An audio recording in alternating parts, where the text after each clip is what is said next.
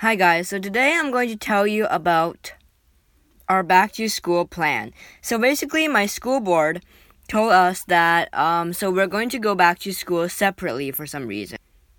So basically, they've made this plan. So on September 9th, only students in grade 1 to 8 with surnames beginning with the letters A to F will come to school.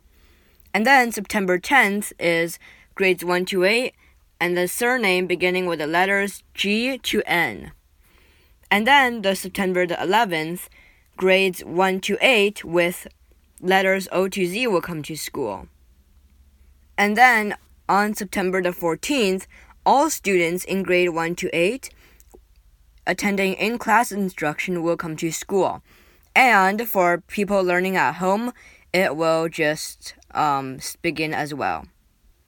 So yeah, I'm I'm planning to like stay at home